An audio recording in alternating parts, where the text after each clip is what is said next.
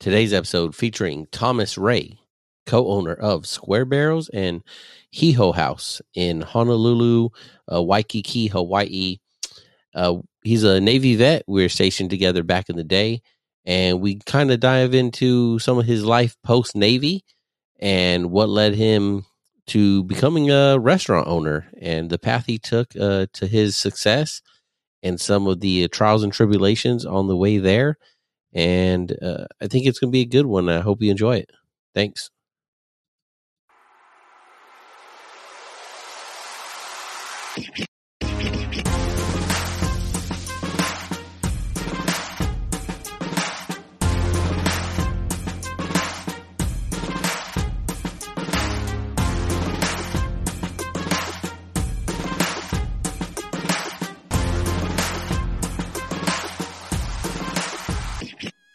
And welcome to the Bravo Zulu podcast. Today, my guest is an old shipmate, you know, from back in the day, Thomas Ray. Uh, we served aboard the DDG 59 USS Russell back. Um, I was on board 2008 to 2011, and Thomas, uh, you were on board a little bit, a little bit earlier than me, and left yeah. too, right? When when when were you on board there? 06 to 09. 06 to 09. Okay, yeah. So you left. Did you go anywhere else after that, or did you get out? That was it. One tour and done. Yeah. So, well, pr- prior to that, I was in Virginia for two okay, and a half okay. years, and okay. then, um, and then they sent me to the Russell in Pearl Harbor, and when my six years was up, um, I the post 9/11 GI Bill had just come out that summer, oh, and okay. I really wanted to do a shore duty, but the post 9/11 GI Bill was too good, and I was a junior in college anyways because I'd taken classes while I was in, mm-hmm. and you know twenty four hundred dollars a month to go yeah. to college yeah. was was pretty sweet. And, and, and, you went there in Hawaii, right? Yeah, I went to Hawaii Pacific University. Uh, I thought so because that's my uh, wife's alma mater too, the Sharkies or something, right? Yeah, the Sharks. Yeah, yeah, yeah. Um, yeah. I mean, I don't blame you. You know, uh, you're already taking the college classes. You had a, a good thing lined up, and you did it. Um, that's awesome. And so, you know, hindsight being 2020 and looking forward or looking now from the future future into the past, what is that now? 11 years? No. It 12 years? years? 11, 12 years. Yeah. So, um, how, before we get into all the good things, how, how do you think it's panned out so far? I've had a pretty tumultuous um, time after the Navy, as far as like I've had these like really great successes, and yeah. then I've fallen pretty hard as well. So, and that's just part of life in general. And i have yeah. always had an entrepreneurial spirit. So, um, when I got out of the Navy, I was just in college kicking it and I started working for this financial services company and I did pretty good for a couple years. And then, um, kind of bounced around because I didn't didn't really find a company that I really wanted to work for. And um, eventually, I just left financial services and then started waiting tables. And um, everyone was like, "You're crazy," and I was like, "Nah, I, I really didn't want to just end my 20s in that field." So I, I was in grad school as well, and so I was just playing rugby and then waiting tables, and I made the decision that I wanted to go to New Zealand to play rugby. And so yeah, I remember I started, that. I remember um, that. Yeah, I started a GoFundMe because I got accepted into the International Rugby Academy of New Zealand, and you donated to that. Remember yeah, that? Yep, yep. I got the shirt. I think I think I still got the shirt. Yeah, the, uh, yeah. Uh, was that 2013? Uh, well, I got the shirt from your Hawaii team, the Harlequins. Right? Yeah. Yeah. Yeah. That that's dope, man. Uh, you know, and um, I usually don't donate to shit. There's a lot of people always ask for GoFundmes, but you know, and it's not like me and you were like the bestest of buddies and shipmates, you know, on the ship or anything. Like we, we were cool. We right. hung out in a couple ports, but I just saw like, yo, this dude's like doing things, just living his life, chasing dreams, and, and just you know, willing to do whatever it takes. So yeah, you know, here's 20, 50, whatever I donated, you know, and um, I, I thought it was just super awesome to see you, you know, chasing that, you know, putting aside that life that you had that was going well, like you said, to go to New Zealand and try to play some rugby. Which I yeah, again, that's just so. I don't regret any of it, you know. But yeah. when I got back, I had to start over.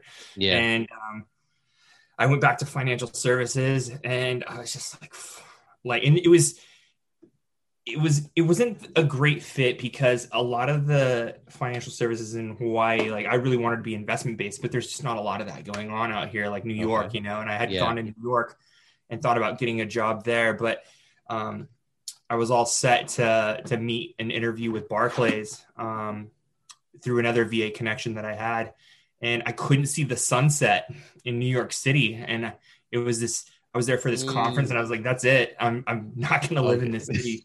so so it was kind of that New York City life versus that Hawaii beach life that you've grown accustomed to over the years, huh? Yeah, definitely. Yeah, yeah. Um, it, it's I don't. I mean, I miss it sometimes because you know my wife is from there, so it, it, it's we can still get to see the sunset here, you know, from our from shit the backyard really, but um, it's not like that beach sunset and everything, you know. So I, I totally get that. So you you left the financial thing, you're waiting tables, and then exactly. just like, just and, and, and, then what is the what's the spark that's like, eh, uh, waiting tables isn't enough. What's the next thing? Well, so everything I do in life, whether it's like rugby, um, you know, maybe, maybe not so much the Navy. I might have I might have been a little slacker in the Navy. But, um, everything that I've done since then, I've always put a thousand percent of my energy into it. And I really liked waiting tables because I had started waiting tables and working in restaurants when I was 13. My uncle had graduated from law school and he started a small pizzeria. And so I was, would like make dough and cut dough. And then I would sell oh. pizzas in the ferry lines in Seattle. Awesome. And um, it kind of just, it's, it's very honest work. You know, there's a product that you have and you put it in front of a customer and they either like it or they don't, you know, and then mm-hmm. if they don't like it, you reimburse them. And if they love it, then they come back and they're repeat customers. So I liked that aspect of it and I like the relationship side of it. And I just decided that I wanted to build a restaurant. And so I had a notebook and I would just like make all these different concepts of like, this is what I want the food to be like. And I met this chef when I was working in finance and I was just like, hey, you know, you're a great chef. Like, I want to build a restaurant one day. Like, let's talk. And he said, Well, I'm actually doing this startup right now. It's called Square Barrels, and this is the concept. And I said, Well, will you hire me on? And they hired me on, and my first shift was a, a was a serving shift, and this is after I'd been bartending. And okay. so the bartenders that were ahead of me, they had a lot more experience. They kind of like dropped the ball on the first day. There was all these missed pours of beers and everything, and it was just like it was kind of a shit show, for lack of a better word. So I walked into the office and spoke to the owner and I said, look, if you don't want me to bartend, that's fine, but your business is not going to succeed if you keep these guys at the bar because you've wasted this many beers, whatever it was. Okay. So you were able to see at that early, like you said, opening night that there was faults in the system of the people they were hiring and stuff. Well, yeah, like, you know, they just were very lackadaisical about it, you know, and okay. I feel like it's kind of like when we're when we're going into general quarters and you're going down to the main space and you have to do everything perfect, you know. Yeah. Um, so you get that battle E or that ultra yeah. E or ultra so, C. So was that because you just kind of touched on? I said I, I, before I say you know it's not super Navy centric, but uh, I do like to kind of pick the brain of like how much influence, and you just brought it up right. So yeah, you might have been like your words, not mine, a slacker a little bit but there are some things kind of instilled there of like, hey, you know, there, there's a way we have to do this. It's a perfection thing, step by step by step. Was that kind of like just in you now, even more so after the Navy of like, hey, th- this isn't right, and we got to do it this way. Well, the thing thing about the Navy too is like for me, like I didn't really enjoy the rate that I was in. Yeah. Um, I was forced to cross rate because I didn't get a security clearance. That's because, um, and that's a long story, but I didn't do anything stupid. I'd smoked pot and I told them that I didn't smoke pot. And it was that moment of truth. And wow. they're threatening you with five years. I was like, all right, I, I, smoked some weed. And they're like, all right, well, you don't get a security clearance anymore. Oh, long story short. Yeah. So I, am not like a hands on physical kind of person. And they made me an HT. And I yeah. am the worst HT in the Navy. But I could do other things really good, you know, like I was the on-scene leader for Repair Locker Five. You know, I was a search and rescue swimmer for the ship. I was a good watch stander, so I wasn't a complete slacker. But yeah, the Navy, the Navy put that into my head. You know, it instilled a lot of discipline. And when you when it's game day, you know, like those ultras and those inserts and everything, you mm-hmm. got to know what you're doing, right? Yeah, and that's kind of how I felt like that was day one at the restaurant. Okay, okay. So then you walk in, you tell the owner like, "Hey, these guys are these guys aren't up to par." I'm yeah. your man. I, I, basically I said yeah, awesome. Yeah, basically, and I went home and he called me later that night and he goes, you know, you're my guy. You know, you're going to be the bartender there. And so I started bartending, and I really made that restaurant my own. So I put like a thousand percent of my energy in that thing, and then about nine months later, he made me an owner. He gave me five percent sweat equity, and then about a year later, I, I bought in for more, and then oh yeah, and then fast forward, we're almost at six years now. So we oh that that five percent sweat equity is he's giving you five percent for the work you've put in. Mm-hmm. Is that yeah. a common thing in like the restaurant business uh, of, or depending on like how big and small of a restaurant, you can kind of just depend uh, like how does that work? Because like again, novice here, I want to kind of open up some of that, like because I think a lot of people have these ideas. I know I've had this fantasy of, oh, I want to open a restaurant one day, but have no idea. And you know, um, listen to Dave Chang. I'm, I'm sure you know Dave Chang. Right? Mm-hmm. And the way he makes sound, and I'm sure it is just hard as hell, and that there's just a hundred different things, you know, millions of things going on at all times, and you, you know, big thing he always talking about is the management, the front of the house and back of the house. The managing parts of each have to be in sync to make it successful. So. Mm-hmm. Uh, that sweat equity was it just like you're just putting in so much work that he was like all right here's five percent of the business and then how did it grow from that?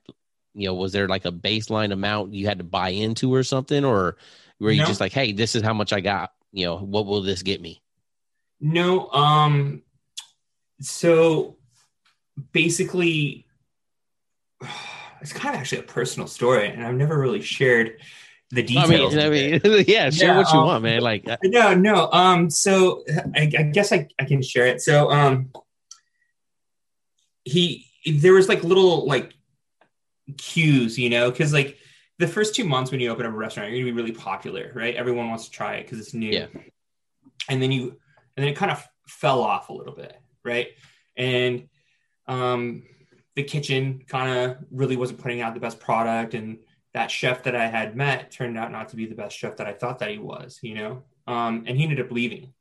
And so it was pretty tumultuous. And um, yeah, it was just one of those things where I developed relationships and I really believed in what we were doing. And and he asked me what did I want to do, and I said, well, I want to build a badass restaurant.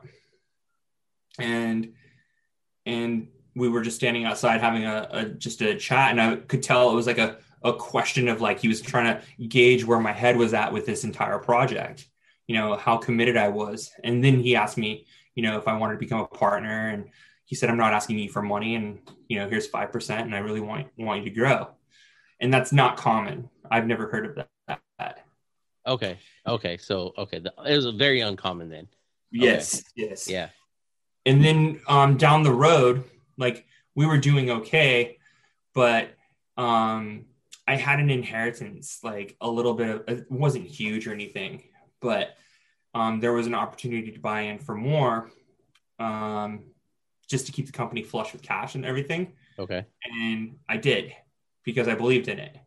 And we kept just kept pushing and pushing and pushing. And then we were pretty profitable before COVID. Like we yeah. had started developing a, a, second restaurant already with a completely different concept. And um yeah, it was it was amazing, you know, to see the growth of that little seed, you know, and yeah. it truly blossomed.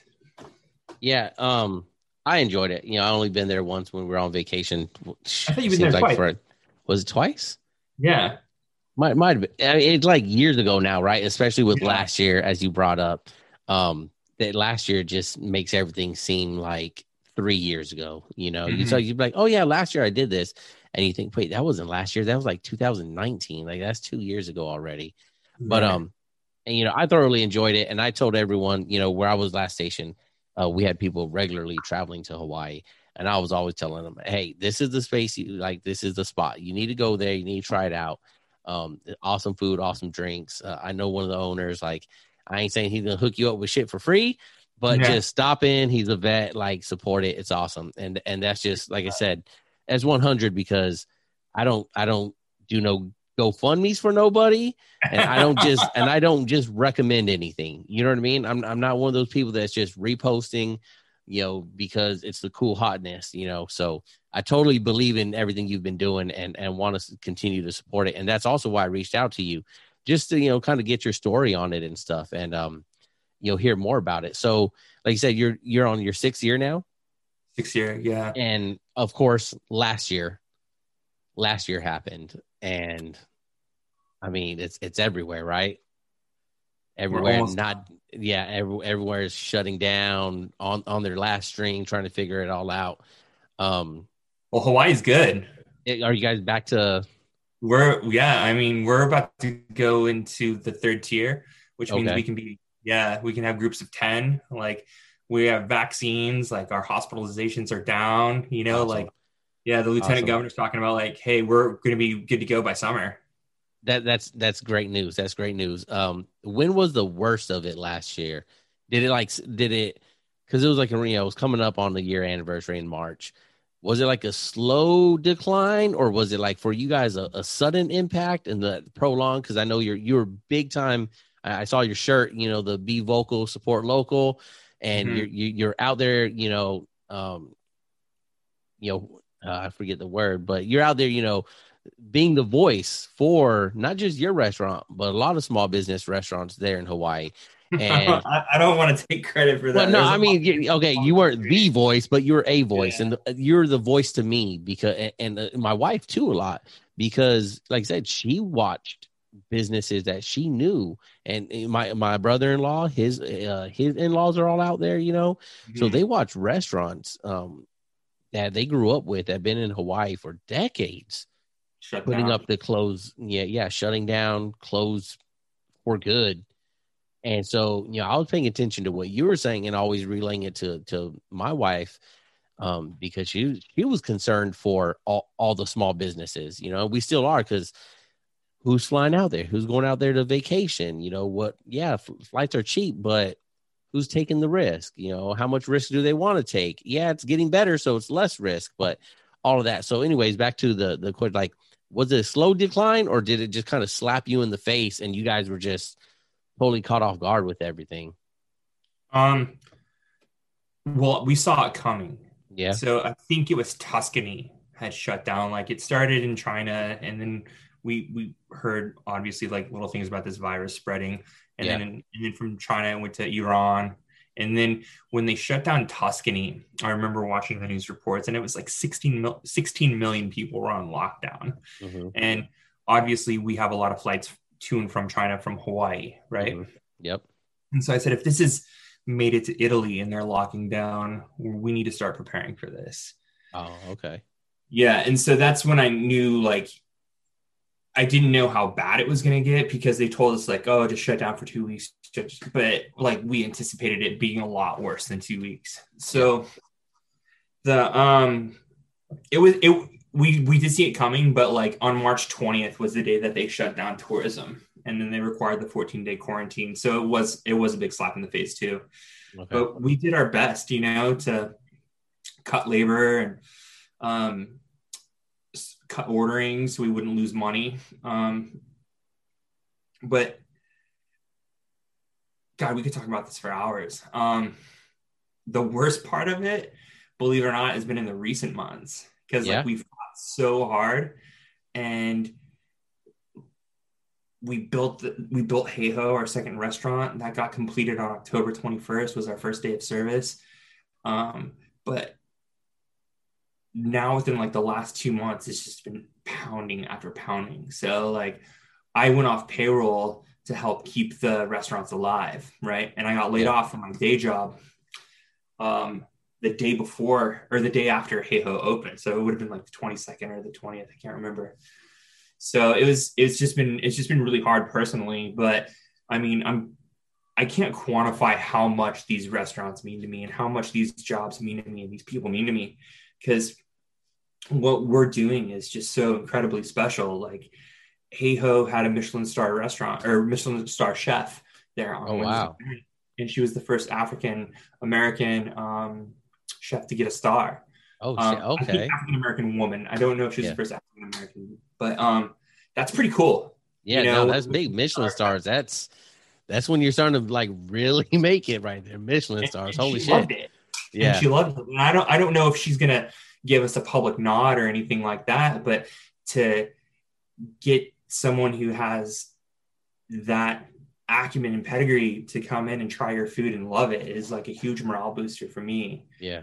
And, um, yeah, we're just we're just going to continue to fight. And I actually got a job as a loan officer, so I went back to that financial services thing. Yeah. And um, I took the test in 12 days, and and I passed.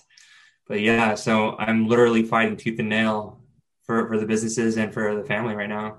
So it, we we got all the time I, I have no heart out here, so we got all the time you want to spend on sharing any of the story that you want.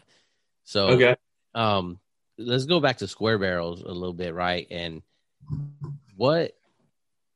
So you, you just came in at the be- the beginning of it as a server and everything like that, and then mm-hmm. you then you guys just started. Uh, is it Heho House or Hey Ho?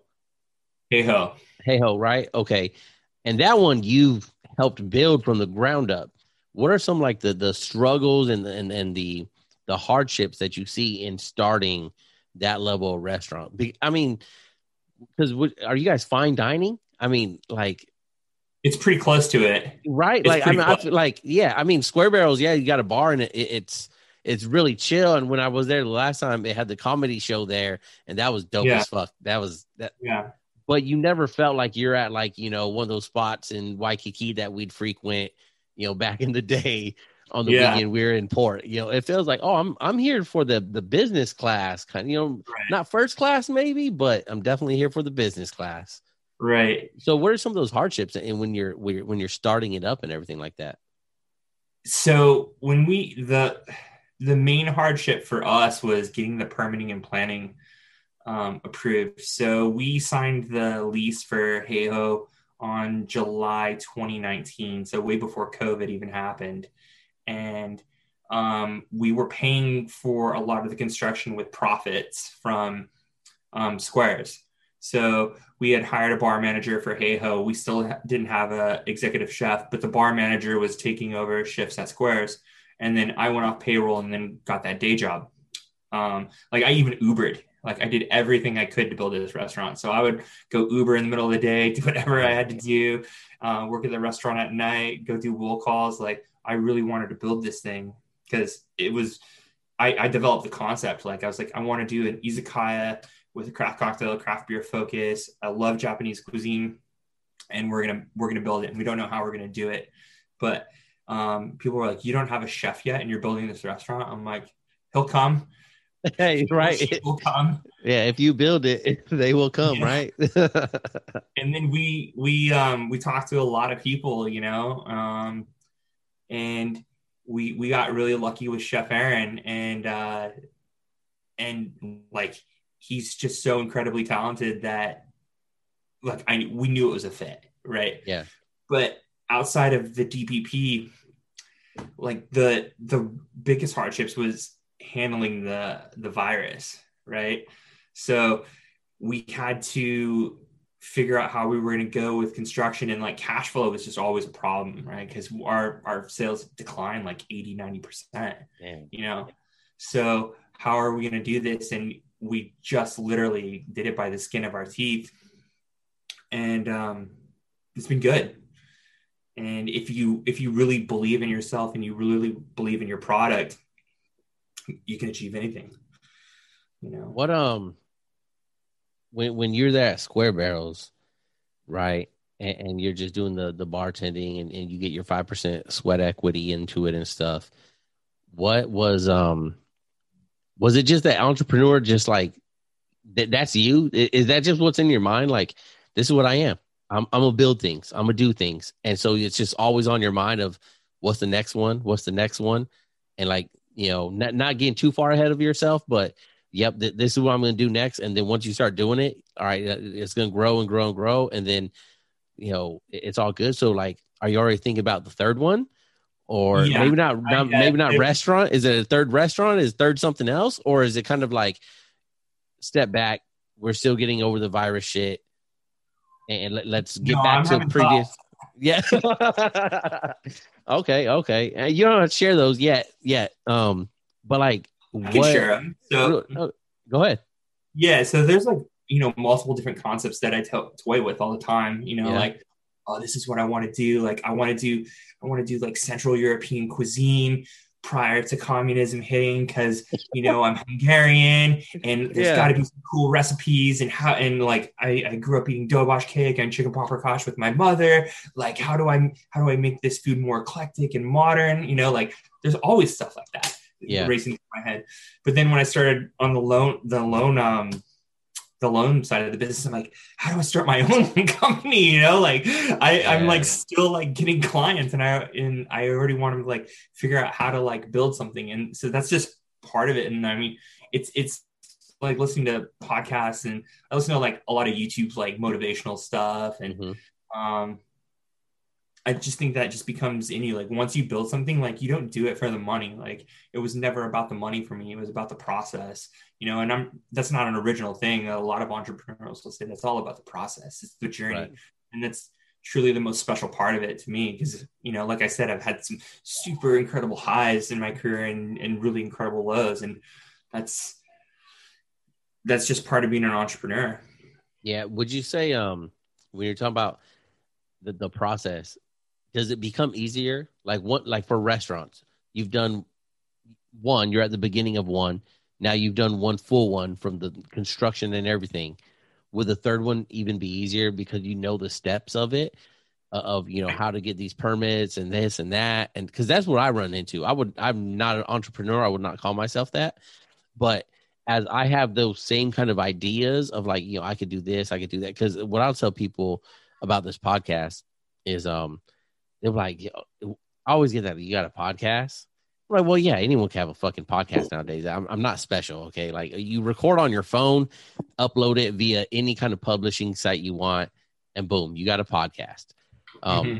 I've done a little bit more work into it to getting, you know, proper equipment and things like that, but it, it's not hard. But now that I know the process, my dream of it is like, like you said, I know that process. I want to start another podcast about this other thing.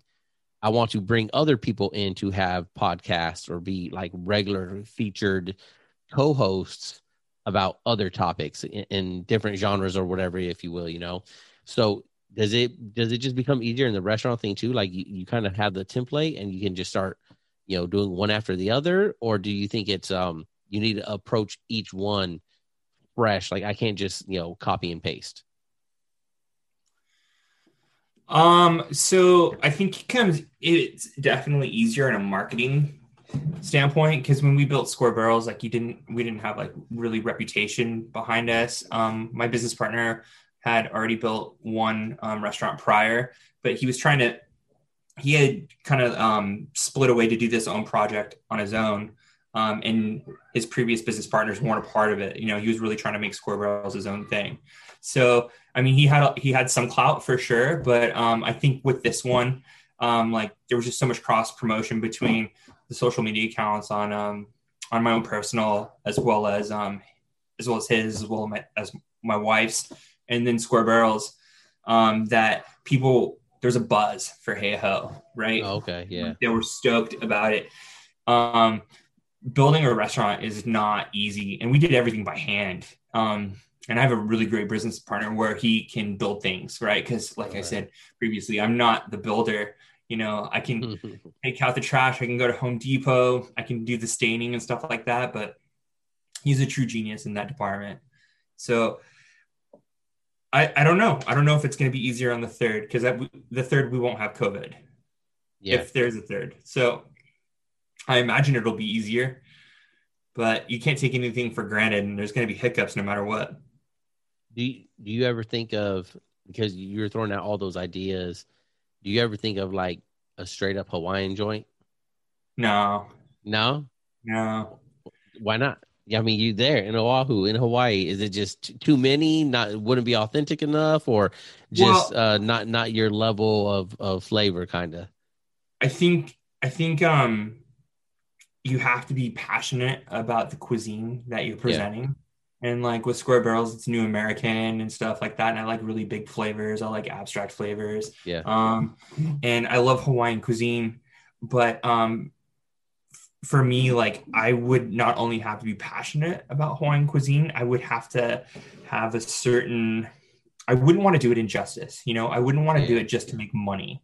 Yeah. And um and even though I've made Hawaii my home for 16 years, um, I would never call myself a local, even though a lot of people's like, oh, you're local already, you know? And um, I just respect the fact that I'm here as a resident, but I also feel like an honored guest, you know? Yeah. Yeah. And I feel that.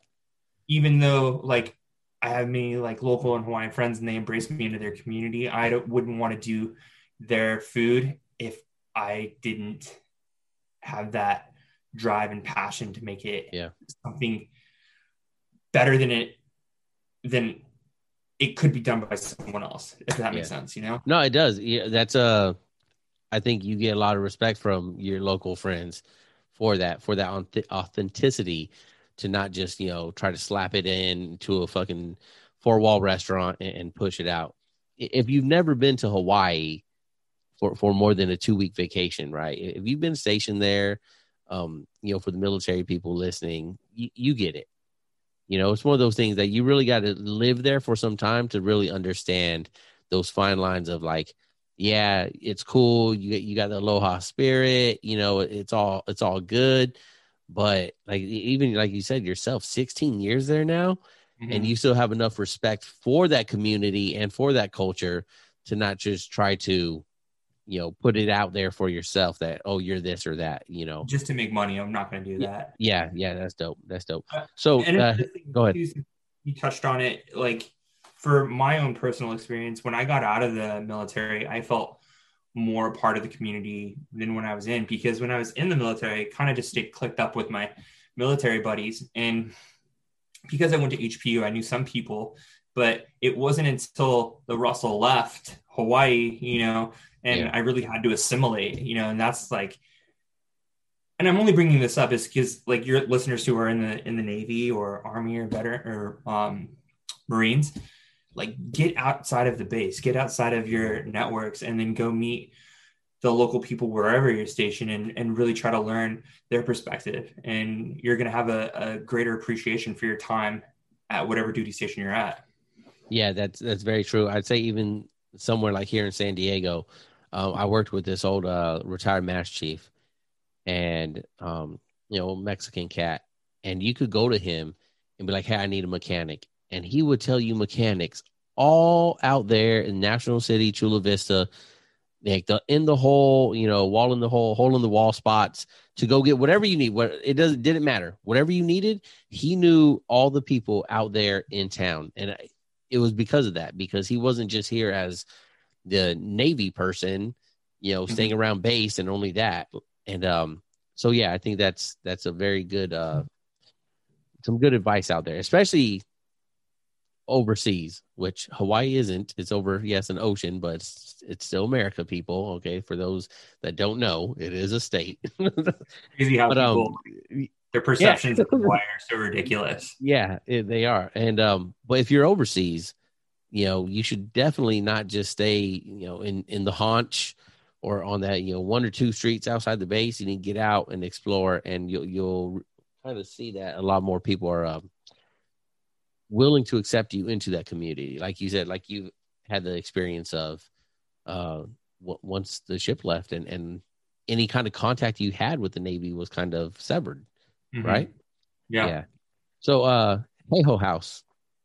Um, walk us through that a little bit, man. I, uh, you got to touch on like the construction and this and that. Like, um, you, it's going good. It's going rough. You, uh, you know, like it's, it's. I mean, we're still in a pandemic, but like yeah. there, we still have five stars on Yelp, which is incredible. Um, the reviews have been phenomenal. There's a lot of people who don't get it, and you know, it's not easy for a Caucasian guy to say he wants to build a Japanese restaurant in Hawaii. Um, and when we when we chose our chef who also is in japanese we had to make sure we were doing something that was really authentic and um, gave great respect to japanese cuisine and um, their culture in general. And so i didn't want to just build a japanese restaurant just to do it. Um, i've surfed japan i've been there three times absolutely love it. And um, i just like going to all these izakayas in Honolulu, I was like, this is the most amazing food, you know, like just brilliant flavors. And I'm here in this awesome space with this awesome chef, but I can't get a good beer and I can't get a good cocktail, you know? So, you know, that's kind of what we do is like good beers and good cocktails. And like, I was like, let's find a chef who wants to do this. And, um, and we did. But, um, my business partner Hideo, uh, he is half Japanese, and his his mom actually owned an izakaya in um, Okinawa, and so it took me a while to sell him on this. You know, it took me a real long time. Like, hey, we've got to do this. We got to do this. But um, he kind of got in touch with his cultural roots as well. You know, because his his mom's passed and everything. Okay. And um, when we did it, he he built it all by hand. You know, so the tables are are handmade. Everything's wow. done by hand. So it can't be duplicated. You know, it's not like we went to IKEA or, you know, there's yeah. people who go to like Malaysia and will buy furniture or whatever. Like everything was done in house. And that's really effing cool. Yeah. No, that's, uh, that's super cool. So, you know, I, I like how you're touching on the being the Caucasian guy doing these other flavors of other parts of the world. Mm-hmm. But you're very respectful and very cognizant of kind of being put as oh there's that caucasian guy doing this. Have you found any other challenges in that? Like has you you have you ran in, in into any like call outs like hey why why are you doing this? Um you shouldn't be doing that. Anything like that? Because i don't I'm I'm a person where i don't care.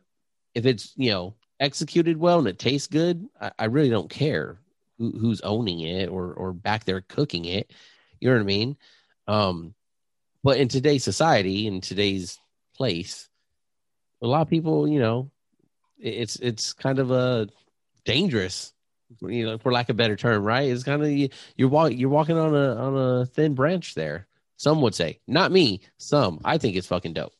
So there was there were people like you know like we heard rumors about people talking shit like you know why these haoles building this this Japanese restaurant you know um, so I heard that a couple times and then um, when we did an interview Hey, baby, daddy's, daddy's doing an interview. Okay, I love you. okay. Um, we did an interview one time, and they they um, asked us questions about cultural appropriation, and um, to us, it was like you know you know paprika is from hungary right but there's a thousand different recipes that use paprika right there's no like real boundaries on food and um, i'm not taking this food and saying it's ours. You know, we're using Japanese cuisine as a base, and then we're tying in ingredients from our sous chef's background. He's Filipino. We're tying in ingredients from Chef Aaron, who's Dominican and um, Mexican. So it's not even fusion. It's just like abstract in its approach and its flavors. Um, but I think once people saw what we achieved, what we had achieved, like yeah. any of those negative thoughts went away real quick. Yeah. It's one of those you got to put up and show them the product, just kind of and put it in their mouth so they can shut up, stop talking, and eat the eat the good food for what it is. And it's and like we didn't take any shortcuts on anything. Like when you go in and i know you've seen pictures of the space like yeah. it took it took me three days to stain the lanterns the lanterns were all built by hand you know and um you can see the love that went into it and so yeah. i've since then since the initial run heard nothing yeah i think that that's a, a big part of it right is people can say what they want but once they actually not just taste the product but when the five senses are touched by it, right? You're sitting there in the booth or the chair and you see everything and you see how authentic it is because it is handmade. Like you said, it's not just store bought IKEA or even imported furniture. You can tell there, there's like my old man does like woodworking and stuff. You can tell something that is actually like hand carved and, and massaged with the hands mm-hmm. versus, you know, machine pressed or even machine cut and and, mm-hmm. and engraved and stuff. There's a big difference in that, and um, it, it's it makes a world of difference. I, I know some of the the best restaurants I've ever had, which is not a lot, but the, the memories that I have of great places are a lot more touching to all five senses than just like, oh, I went to this place, it had really good food. I remember the food, but I forget the place. Mm-hmm. So is that something you guys work towards in the restaurant, you know, business too? Is like all five senses being touched, and and so it's the whole thing being remembered. Well, I mean, it as cliche as it sounds, like we try to create an experience, um, but um, and a lot of restaurants say that, and um, but I think we do a really good job of that. So like, there's no signage for Heiho. There's a red square on the outside of both entrances. There's a front and back entrance, and you go down the back entrance. Um, it's like walking into it's that scene from Goodfellas where he like walks down the stairs and like you're almost through the kitchen or whatever. Yeah. It's kind of like that, except you walk down these like you you almost feel like you're gonna get knifed when you go in there because it's, it's um, there's graffiti that we're doing, um, and it would call it piss alley, like just like some drunkard would be down there or whatever. But yeah. then you go in and you're you're in this completely different environment. You're on Honolulu on the outside, but when you step in, like you're like in Osaka, you know? Oh, okay. Okay. And so you're like transplanted into this new experience and it's very visually breathtaking. And then you hear the stories and the servers are second to none. We have probably some of the best servers in our city and they just really care about their craft and the bartenders care about their craft and they care about the restaurant. You know, they want it to succeed more than anything and all of that coming together is is what gives the guests their unique experience. And so far we, they've loved it you know? You, how often do you share like your story or your experience as that that waiter bartender starting off just wanting to get a piece of it? Not really a piece of it but just wanting to get into something fresh and new with you, with your staff to kind of give them that that hope or dream of like hey I, I, I was nothing. I was just starting just like you. I've been there. You could be here. Let's get to work. Yeah. Um, I mean, sometimes they ask, you know, especially like when we were building Heiho, um, our lead bartender Gabe, he asked, he was like, what's your story? Yada, yada, yada. And I, I told him and I said, I wouldn't recommend doing it the way I did it. Cause like there was a lot of hard knocks, you know, just, you know, just getting that 5%. And then like one day you're just the lead bartender. And then the next day you, you're an owner, it, there's a lot of growing pains. But yeah. yeah, I mean, I don't talk about it that often. Why not? Um, or just in general, not maybe not to the staff, but just in general. Uh, I don't know. I just try to focus on like the next thing, not what was in my past, but like what's going to be in my future. It's interesting because, uh, you know, it, I don't share my like Navy story with a lot of sailors. But you know, we get sailors that'll ask, and I'm more than happy to share it. Like I'm like, yeah, huh? You're a senior chief now? Oh no, no, no, probably not ever. Just you know, I'm I'm a lowly little chief. You know, just making it. you know, one day at a time. Sorry. No, no, no. Uh, maybe you know one day, but that's not. Um, I, I'm not. I'm not worried about that. I, I'm I'm very happy doing what I do right now. That's and good. uh and like I said, you know, whenever I get that junior sailor to ask, like, yo, how, how'd you get there? I'm like, I mean, 50% of it, just stick around. Keep re-enlisting and, and it's not hard to get here. Okay, let's just be real. It's not. The other 50% is, you know, work hard, you know, and just, but, um, you know, it, and I kind of give them a real generic thing like that, right? Because, and, and maybe you, you feel the same. It's like, you could give them a generic answer because you're not sure if they're worth hearing all of those details of all those lumps and hardships because they might not appreciate it. Mm. They, they just might look at it like, okay, all right, yeah, who doesn't have it hard? But they don't have an appreciation for it. It's not that you had it hard. Yeah, everyone has it hard. You said that in the beginning of this, right? Like that's how life goes. Mm-hmm. But you had a dream of somewhere you wanted to be so you're willing to take all those lumps and, and turn them into the lessons to get where you're at. And I'm sure your story's not done or, or even in the second, third, well, I guess second chapter, right? The second restaurant.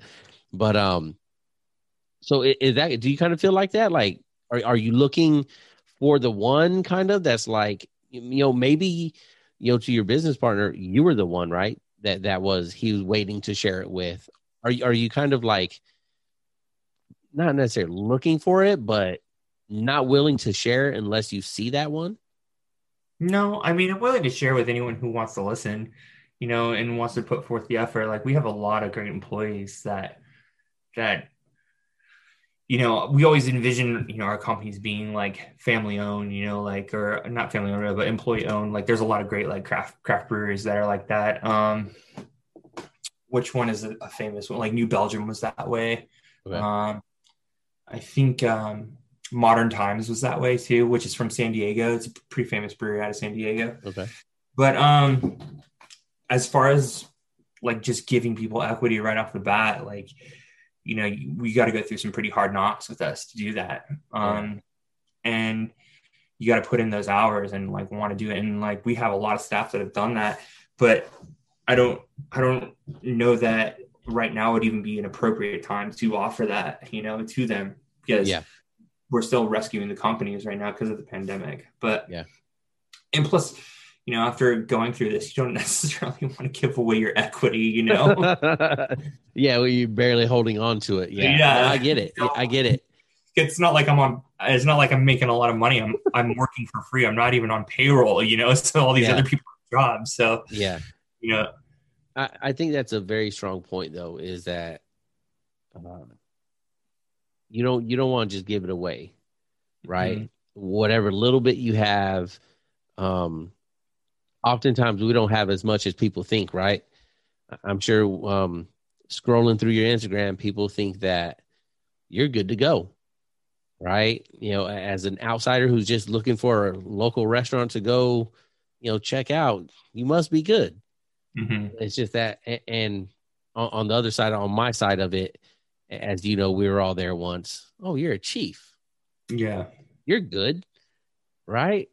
You know, you this and that. Every day. Yeah, exactly. It's good if you keep working every day. It's good if you're staying out of trouble. Um, but like I'm good now. There's once upon a time when we weren't good, right? Right. And you, what you're going through, especially with last year, there's a lot of times I'm sure you weren't good. Lot of late nights, I'm sure, just kind of scratching your head, like, what the fuck are we doing tomorrow? Right? Tons of late nights. Yeah. Tons. Yeah. So, I mean, it, it's for anyone listening, like like like Thomas said at the beginning, like life is full of the ups and downs. But if you have a dream, you, you gotta be willing to sacrifice everything for it. Um, right? Absolutely. And you have to quantify it and write things down. So I used to read a, like a lot of self-help books and there was this one um, exercise where this um, business owner he wrote two million dollars on um, a one dollar bill and then like he put it on his mirror so every day he would see two million dollars right and that's what he wanted to do in sales and at the end of the day when that year was up he did like 1.8 million or something like that. He didn't hit 2 million but he had grown his business so much. And that was just from looking at that dollar bill.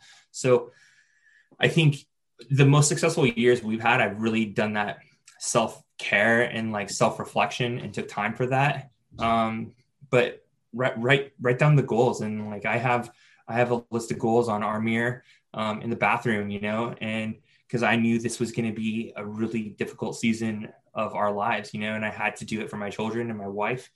And there's like 10 things, you know.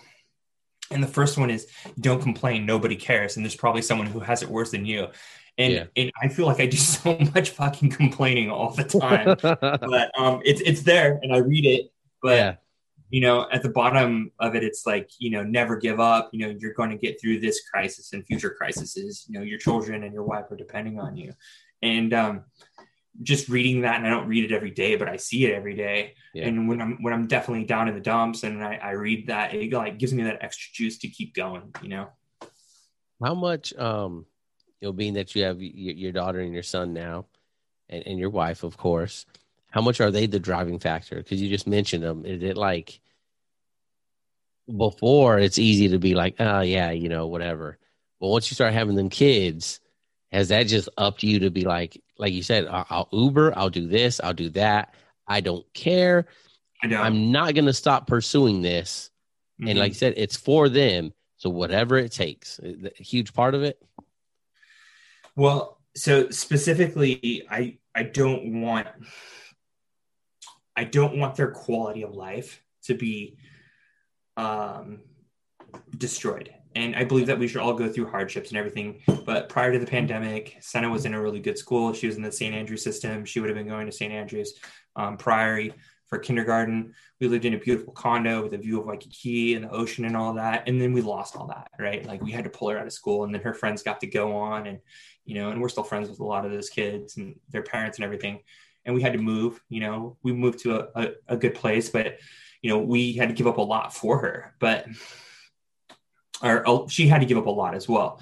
But um,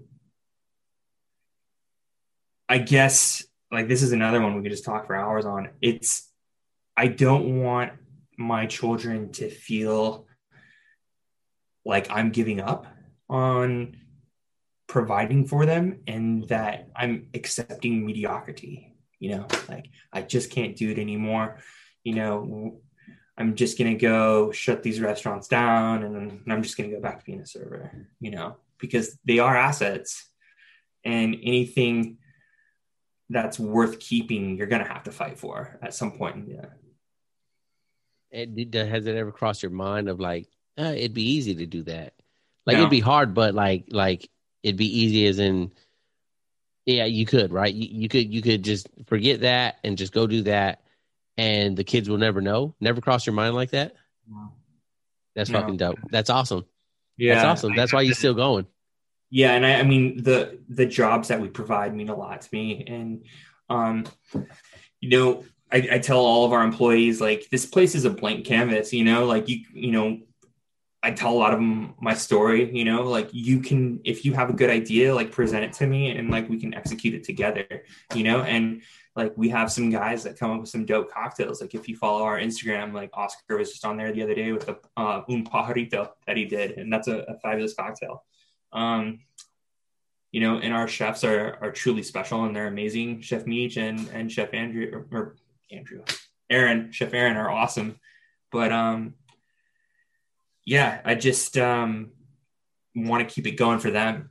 Like their jobs mean a lot to me. That's cool. That's um that's special. So you you give them a lot of that like empowerment of just like, hey, you know, uh kind of yeah, you got a cool new drink, cool, figure it out, put it out. Yeah, you you it gives them it gives anyone a sense of ownership, right? Sense yep. of responsibility, and if I make it monotonous and boring and just drill them all the time, like we're gonna have high turnover. You know, if you give them a creative outlet to to like express themselves, it's you're gonna you're gonna see rewards and leaps and bounds. Yeah, that's um, I don't know. You, do you listen to Jocko Jocko Willink at all? Is that the Navy SEAL guy? Yeah.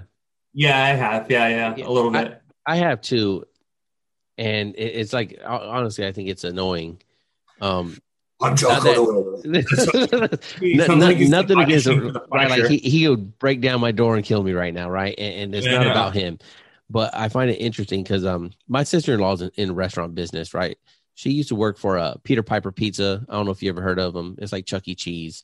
Mm-mm. Um, and she did really well for herself for a very long time. She started there when she was like 16, worked her up, you know, to a general manager, and she was one of the best stores, whatever, whatever. But the one of the owners that actually owned her store, one of the best stores in Phoenix, and like the whole fucking Southwest, right? Um, he had other restaurants similar to like some of yours or, or yours, right? Just those little nice, better, you know, not chain, nothing like that, mm-hmm. right? And he decided to uh, steal her away from Peter Piper. And hey, he, he has like three or four between like Sedona, Prescott, Phoenix Valley area, right? And he was like, "Hey, come work for me, and you know, I'll boost your salary a little bit, and you can just kind of oversee all of my restaurants and just work at whichever one you need to work at to make sure it's doing good. And um, so she came to me and she was like, Oh, do you know this uh Jocko guy? He's in the Navy. I was like, No, well, no, he's not. He's retired. No, I don't know everyone that's ever served in the Navy. Right. But um, but yeah, I've, I've heard of him. What's up? She's like, Oh, I'm reading his book. You know, he's uh, has all these good things, and he does. He have he has awesome stuff that he has taken from the military and his experience and relayed it into the corporate world. And I just find it hilarious that her, like, unlike yourself, you know, you being veteran, her not, You, I think, some of that might come from before the Navy, but it's just this thing I, I think a lot of people learn in the Navy, right? Empowerment. Yeah, you got to give your sailors something, right? You got to give them a bone. Hey, go do it, figure it out, this and that. And you're doing that with your employees. And it's not like it's that big of a secret. It's not like it's, you know, the secret sauce, uh, you know, on fucking McDonald's Big Mac, right? Everyone knows what it is, right?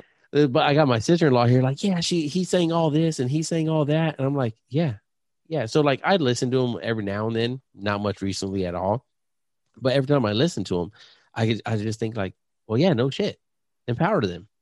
Mm-hmm. What else do you do? You know, to me, like you know, being 16 years in, I'm like, yeah, what? yeah, you, of course you got to give them something like you, like you just said, the empowerment, responsibility, and now accountability, and all that, right? And um, so when I was listening, like I said, I had to stop because I just kind of like I can't listen to something where I feel, yeah, I know this. I need to listen to something new where it's like actually teaching me something. So, uh, long story there, I know, but it, it's I, I just like when I hear veterans say the, the the simplest things. And again, it's not like you were some you know chief or senior chief high up the ranks or something that you know finally you got the key to unlock all this magic leadership stuff. No, man, like you knew it. Like I said, maybe before, maybe early, whatever. But it, it's it's you knew it, you know it, and you implement it all the time. And I think that's important for people to understand that might be listening, um, junior in the ranks or getting out, about to go try to start something. Everything you can use as a tool from the Navy or from your experience to, to do all that cool shit. Yeah, definitely. And then I think uh, what's really important too about being a veteran is um, it's it's difficult to connect with people on the outside when like like my ship left, right? You know, but you're going to go through experiences and and there was um a talk that I listened to with a with a marine and you're going to go through like negative experiences because it's almost like you're you're going through one mindset where you're like brainwashed to be in this navy thing mm-hmm. you know and it's hard to separate yourself from that and you know a lot of people might get anxiety or depression um, and it's a, it's in a lot of the veteran groups you know you'll see people posting about it I think people just need to understand that it's okay. You know, like we we were young when we joined, and then um, Afghanistan and Iraq was super hot when we were in, yeah. and so we we saw a lot of our friends go over there, um, especially like in 05 and 06, because I, I went in in 03. Um, mm. and I had a lot of friends that went and served over there, and they saw some shit, and they're like, I had some, you know, a friend get his face blown off, you know, he's still alive, thank God. But just know that it's okay and there's always people to talk to and um, help process those feelings. That's important. Yeah yeah, yeah the pr- processing the feelings and, and, and getting it looked after um definitely. Anyway thomas i think that'll uh, wrap us right there. Um going on an hour. I don't like to make these too long because listeners stop listening. Right. But um yeah go ahead and shout out all your restaurants and everything you got going on and um loud and proud. So you know everyone knows where if you're ever in hawaii to look up these man's restaurants and, and anything you got your socials anything you want out there go ahead and spit them out. Yeah so um Heiho House um and then uh square barrels are my restaurants and then uh, if you ever need a VA loan, I do mortgages too during the day. I'm happy to set you guys up with a VA loan. Uh, it'd be an honor and, and, a privilege to do that for you. Um, but yeah, and you can find me uh, on Instagram. Just search Thomas Ray. It's just been a pleasure to be on here, and I hope um, it was insightful. Yeah, definitely, brother, definitely. And you know, um, hopefully we could do this again later on down the road. Uh, there's a few things I want to do, you know, multiple times, especially when we're covering the COVID stuff to see how people are bouncing back and things like that. So, again, thank you so much for your time and um, you know, give, giving us a shot here at the Bravo Zulu podcast. And uh, yeah, bro, take care, man. Thanks, man. Appreciate it. For more information on how you can support the podcast, please visit us at anchor.fm backslash Bravo Zulu podcast. The information, views, and opinions expressed in this podcast are solely of myself, Joshua Moore, and the individuals involved and do not necessarily represent the DoD, DON, or those of the respected institutions or organizations. Thanks for joining us.